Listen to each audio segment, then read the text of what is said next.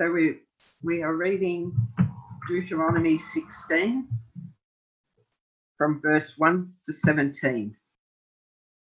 Observe the month of Abib and celebrate the Passover of the Lord your God, because in the month of Abib he brought you out of Egypt by night. Sacrifice as the Passover to the Lord your God an animal from your flock or herd at the place of the Lord will choose as a dwelling for his name. Do not eat it with bread made with yeast, but for seven days eat unleavened bread, the bread of affliction.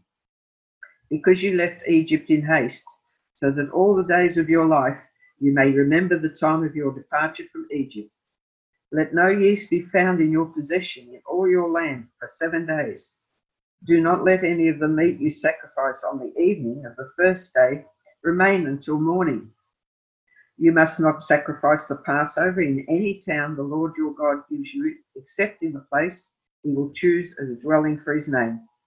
There you must sacrifice the Passover in the evening when the sun goes down on the anniversary of your departure from Egypt. Roast it and eat it in the place the Lord your God will choose. Then in the morning return to your tents. For six days eat unleavened bread, and on the seventh day hold an assembly to the Lord your God, and do no work. Count off seven weeks from the time you begin to put the sickle to the standing grain.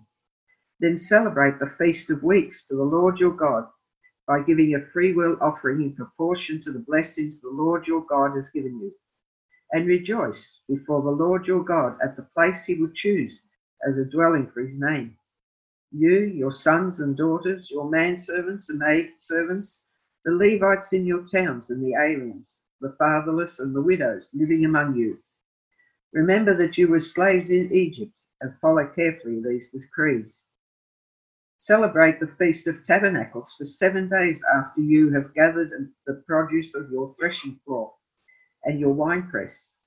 Be joyful at your feast, you, your sons and daughters, your men servants and maid servants, and the Levites, the aliens, the fatherless, and the widows who live in your towns.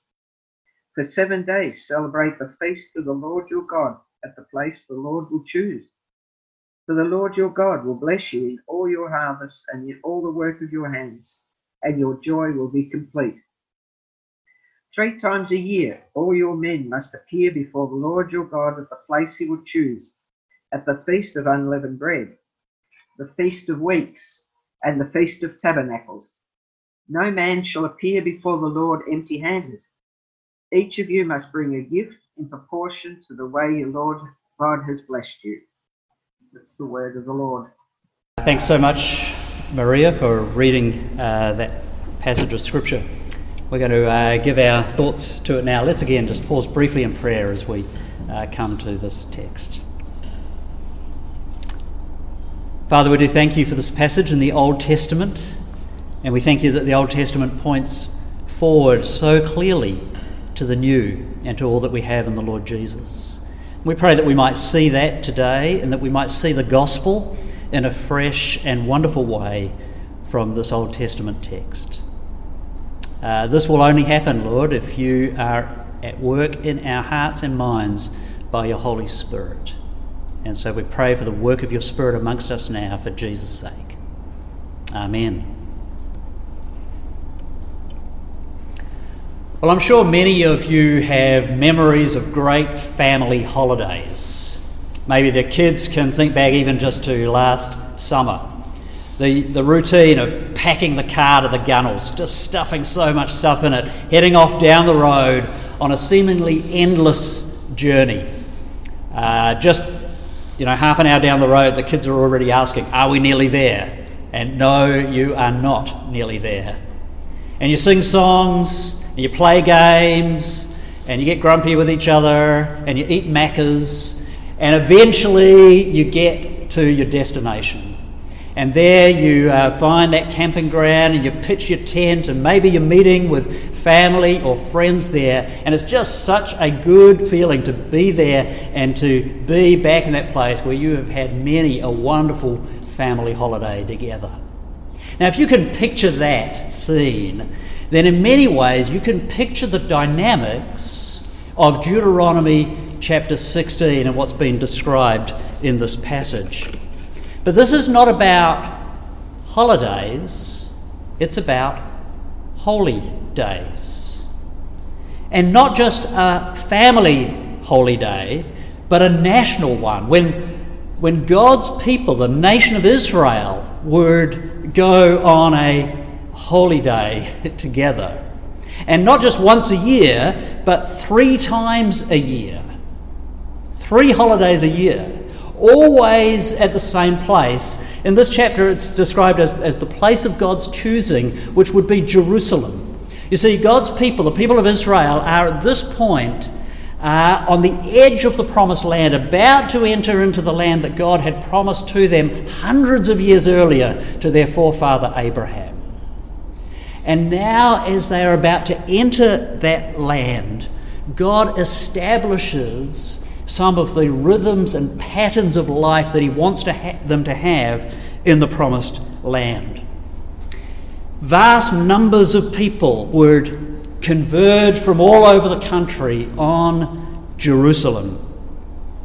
Uh, they would sing songs as they travelled there, the songs of ascent if you look in the book of Psalms, from Psalm 120 to 134, you have songs that they sang as they made their way uh, up to Jerusalem.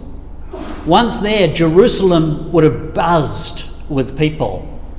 And these three uh, holy days, feast days, celebrations were like a cross between a family reunion, a national convention, uh, a music festival, and a feast. They were amazing gatherings of God's people. The Lord prescribed these three days for his people, and each of them were loaded with meaning.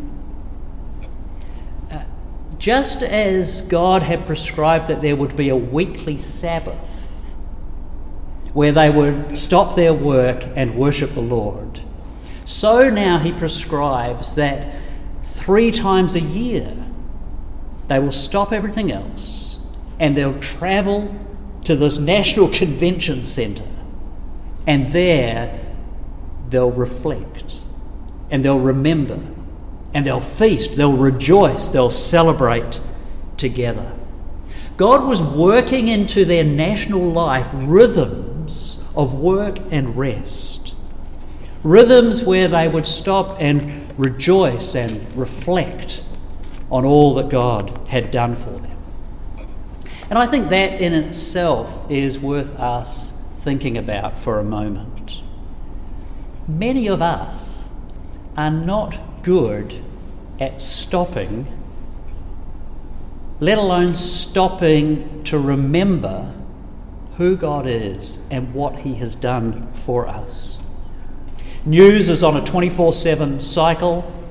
Work is available to us 24 7. There's constant social media, sports, activities, busyness in our lives. But we were not made for that. We were made for work and rest, for going hard and then stopping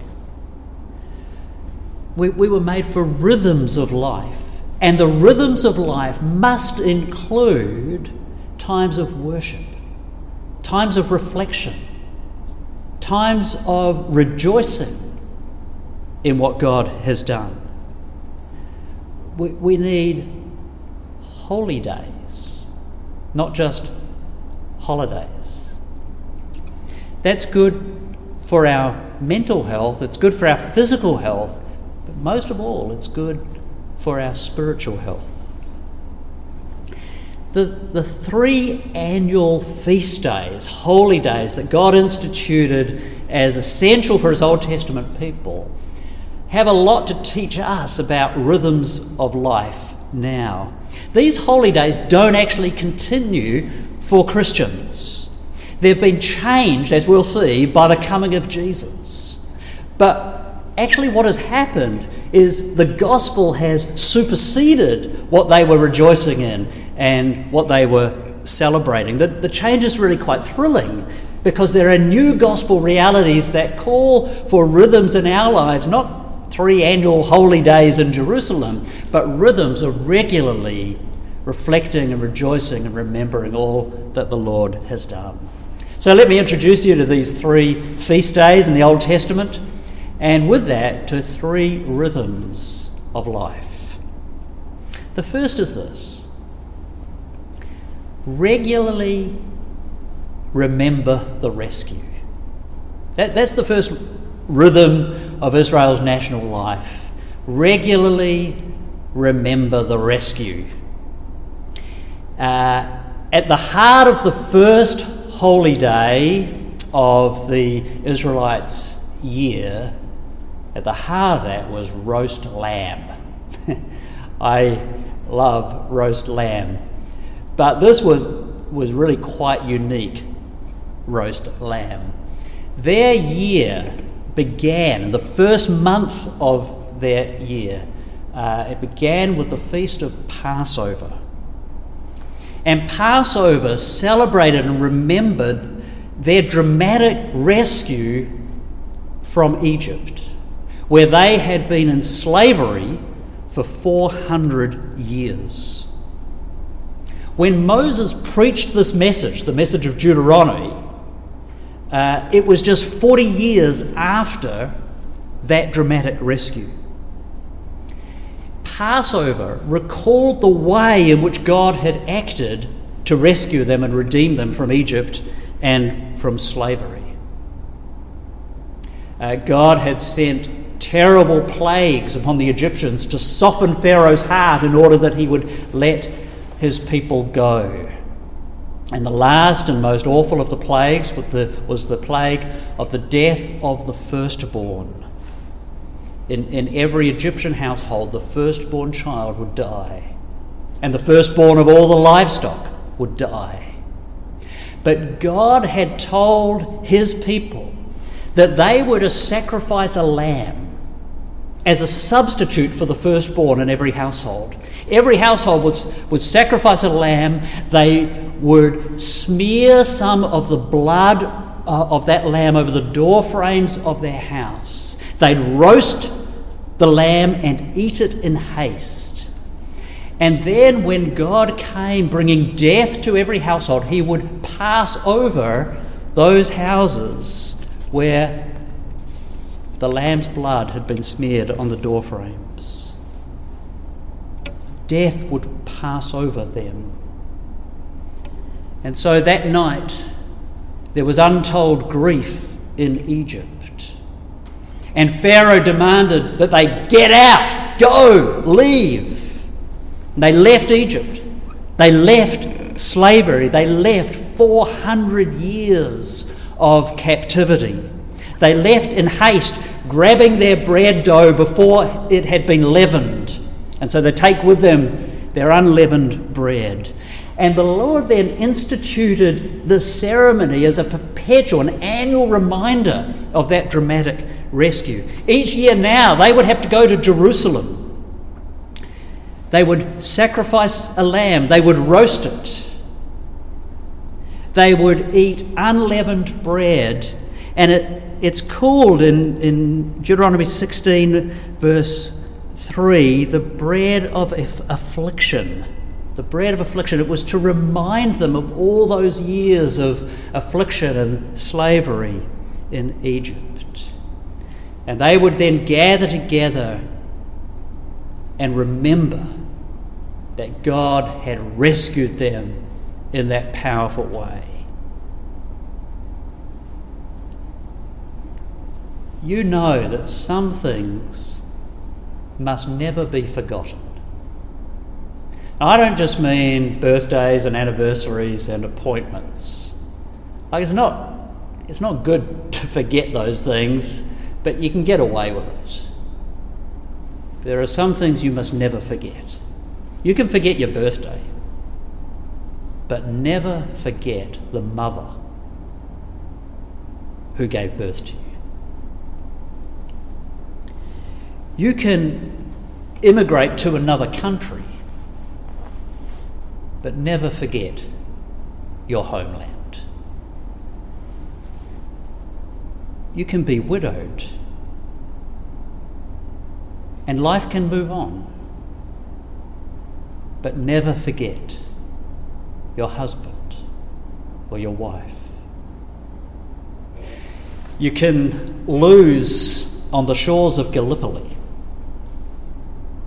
but never forget the thousands who sacrificed their lives there.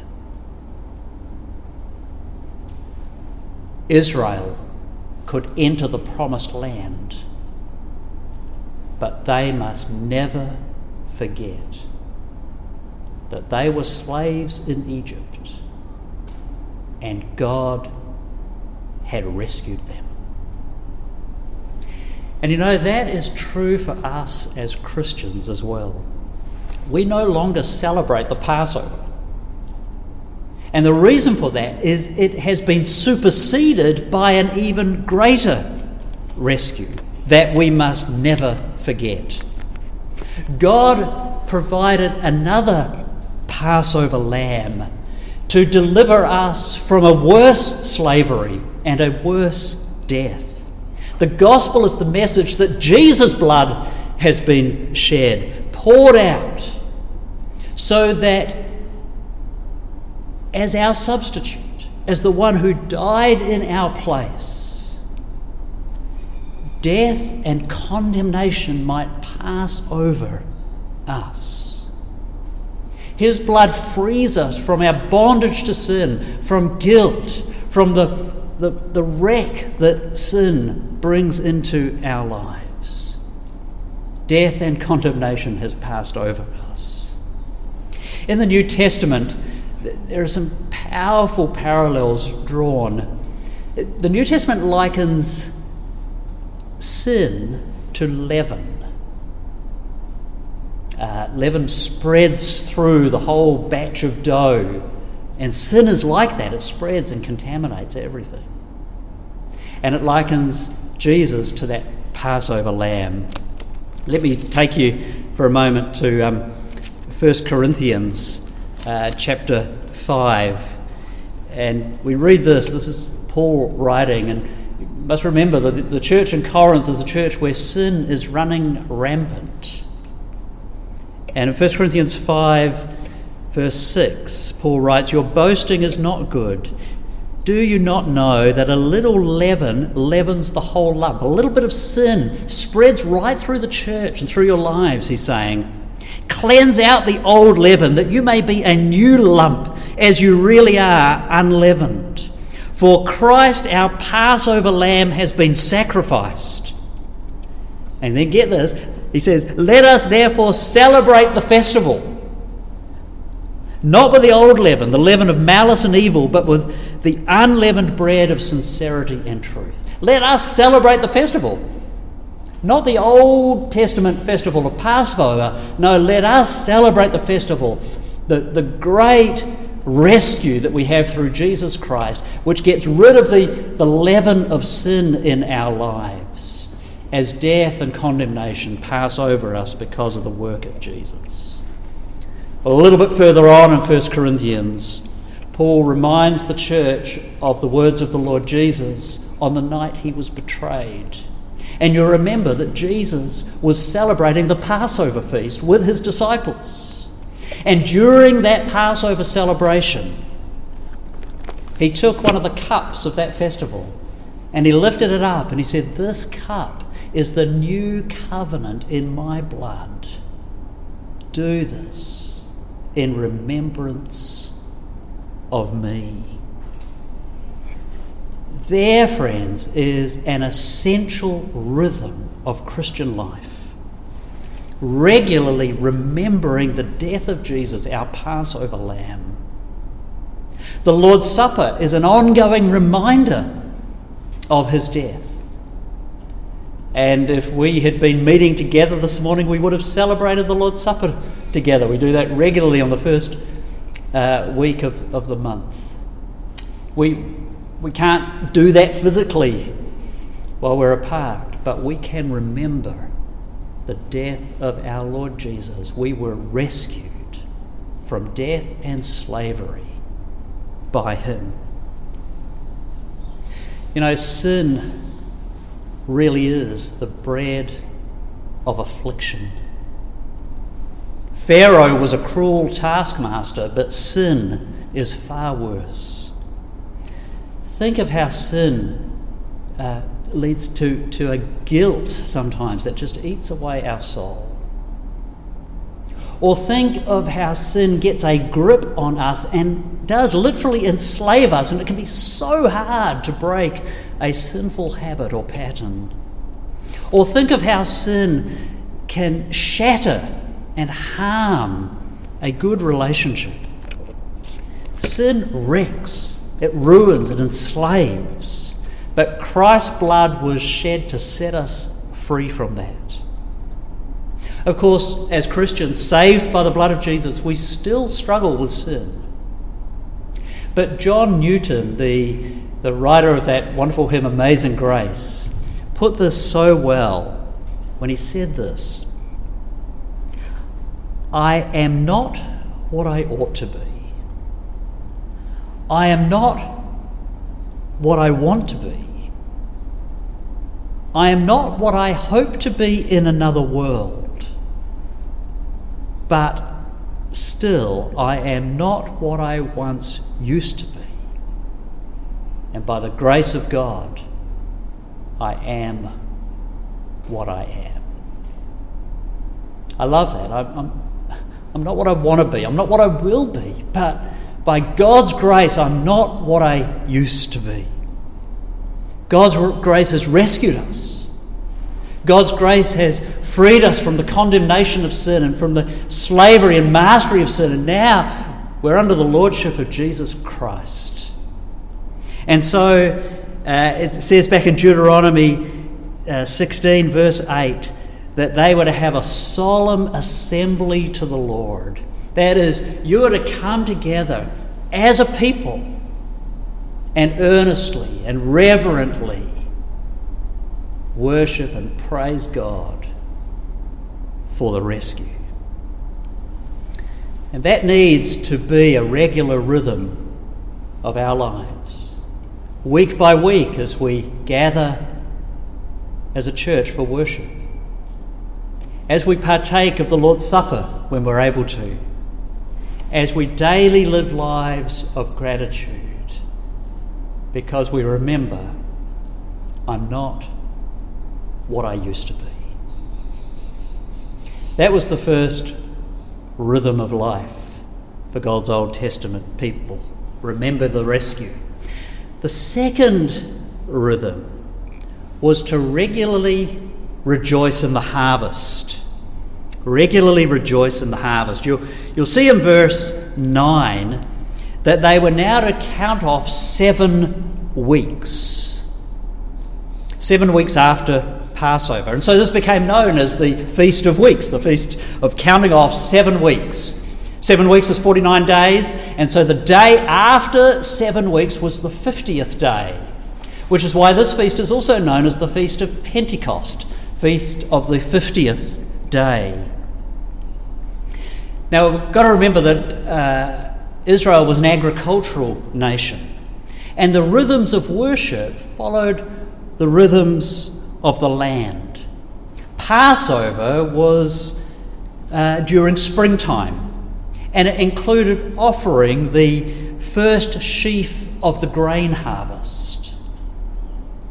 Pentecost, the Feast of Weeks, was in early summer, and they now brought the first fruits of the wheat harvest. They'd bring the first pickings of the crop to the Lord who had given them that harvest. This was a joyful celebration of God's grace, the grace of God in giving them another harvest. And so it says in verse 11, You shall rejoice before the Lord your God. And it included everyone. It, it goes on to talk about how their men and women, their sons and their daughters, servants, Levites, foreigners, widows, orphans, the entire community is to come together to give thanks. And they're to bring a free will offering. Now, there are other Old Testament texts that prescribe certain offerings for this festival, but, but at the heart of it is a free will gift, a sense that the Lord has given us this harvest, the Lord has been kind to us, and out of that, here, Lord, we give this back to you. Now, most of us don't live on the land, but we know the stories of those who do. We know something of the agony of drought and fire and flood for those who live on the land. To this day, good rains and a good harvest is the blessing of God. And we ought to thank the Lord for our daily provisions. The Lord taught us that in, in His prayer, didn't He? Give us this day our daily bread. Many of us have the habit of stopping and praying before a meal. The Bible doesn't prescribe that as a must, but it's a good practice to acknowledge that what we have is the kind provision of God. When I was a kid, uh, growing up in the uh, church I was in, uh, we used to have an annual harvest festival service. And uh, it was back in the day when most people had veggie gardens. And what would happen is everyone in the church would bring along produce from their veggie garden. And up the front of the church, there'd be pumpkins and cabbages and bottles of pickles and corn and all sorts of stuff. And if people didn't have a veggie garden, they'd buy things and bring it along. And the front of the church was plastered with fruit and veggies and produce. And we would give thanks to God for His provisions for us, and then all that food would be given away to people in need. It's kind of lovely and, and not a bad idea, but that is not where the New Testament goes with the Feast of Weeks, the Feast of Pentecost. There's a different sequel in the New Testament. In Acts chapter 2, we read that it was on the day of Pentecost when again there were Jews from all the nations around gathered there, Jerusalem buzzing. That was the day that God chose to pour out His Holy Spirit on His people with great power, and He began a new harvest. Peter stood up and preached the gospel. 3,000 people were converted. That's a that is a powerful sermon. And a great gospel harvest began. The Lord convicted the hearts of 3,000 Jews there in Jerusalem at the Feast of Pentecost that Jesus, whom they had crucified 50 days earlier, was in fact the Messiah, their rescuer, their Redeemer. Well, that was the start of a harvest that we are to rejoice in to this day. It's not enough for us to be thankful for our physical prosperity, our fruit and veggies. We must also be deeply thankful for the greater harvest, the work of the gospel in many people's lives men and women and children being saved, their lives being transformed, communities being transformed by the power of the gospel.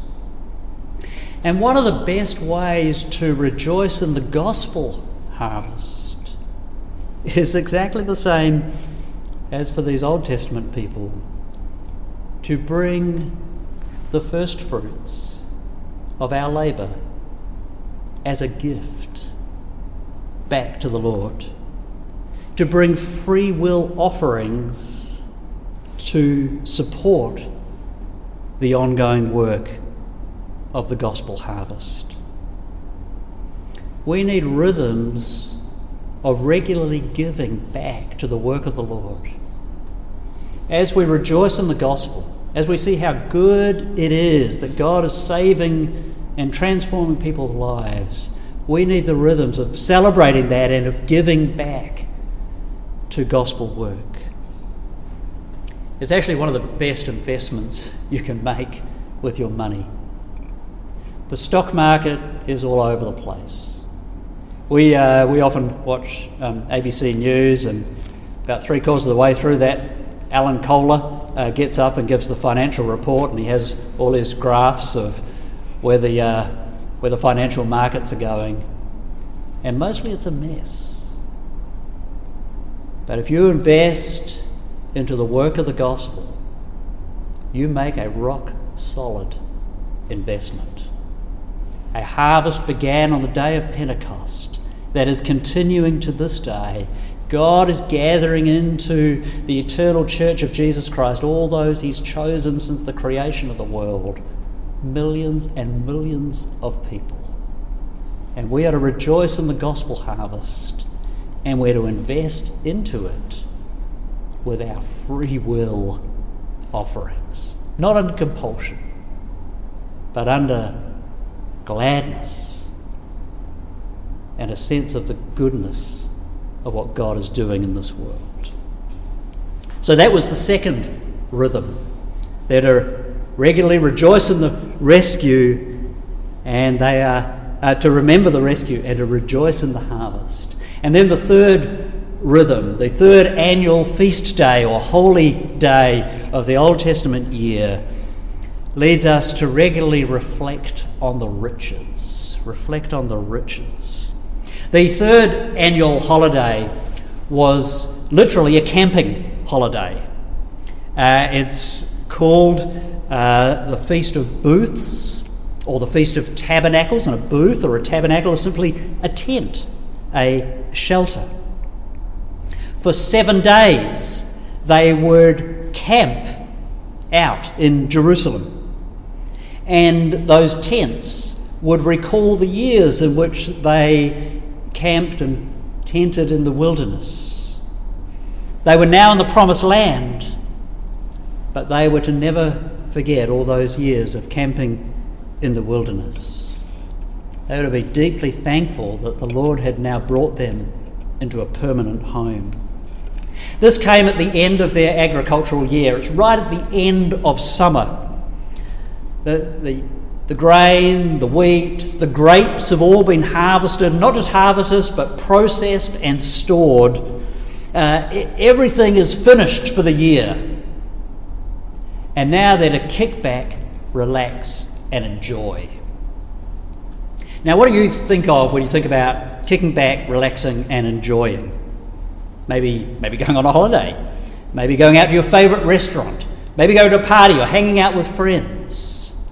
Uh, for Wendy and I, it's often lighting the fire and uh, cracking open a block of chocolate and just relaxing there. It's a wonderful way to kick back, relax, and enjoy. But here's, here's an idea to kick back, relax, and enjoy.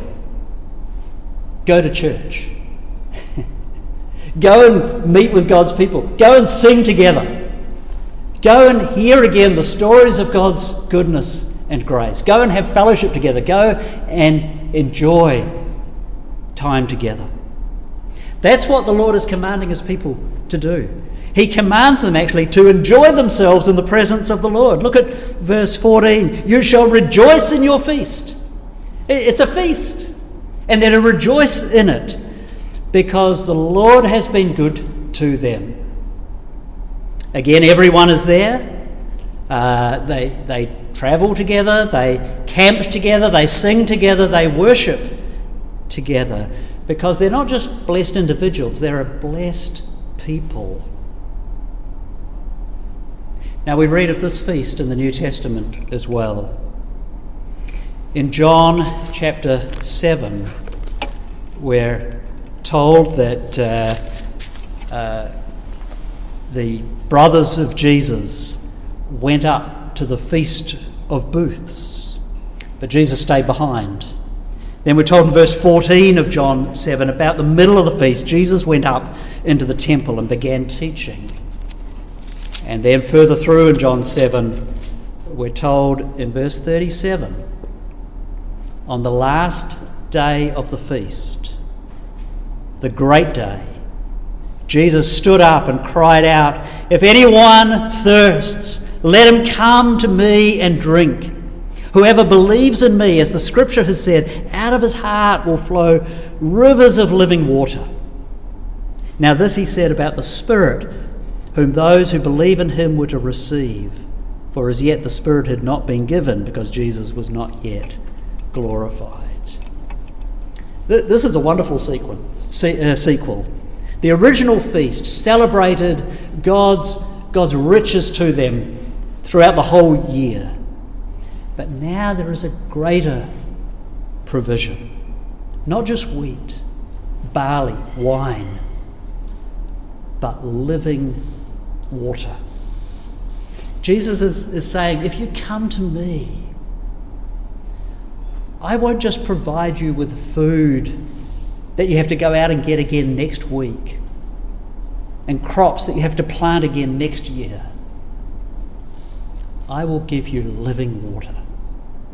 Water that will quench your spiritual thirst. He says, I will give you of my spirit to live in you. And notice it's not just that we drink from living water, but streams of living water, it says, will flow from us. When I think of streams of living water, I often think back to uh, mountain streams in New Zealand.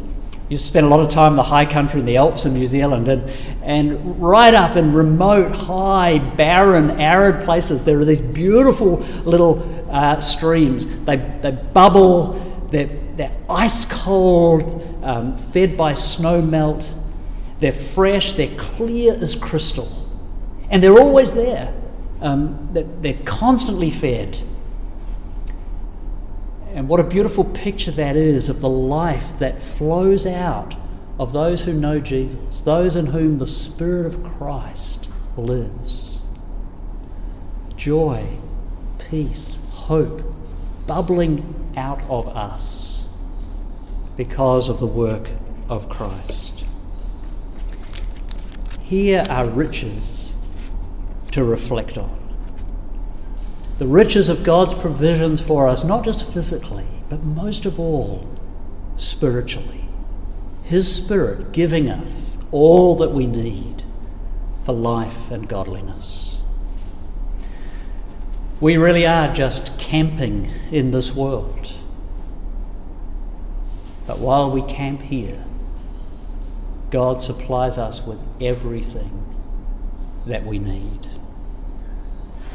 So, friends, here are the three rhythms of life for Old Testament Israel, and they all have wonderful gospel sequences.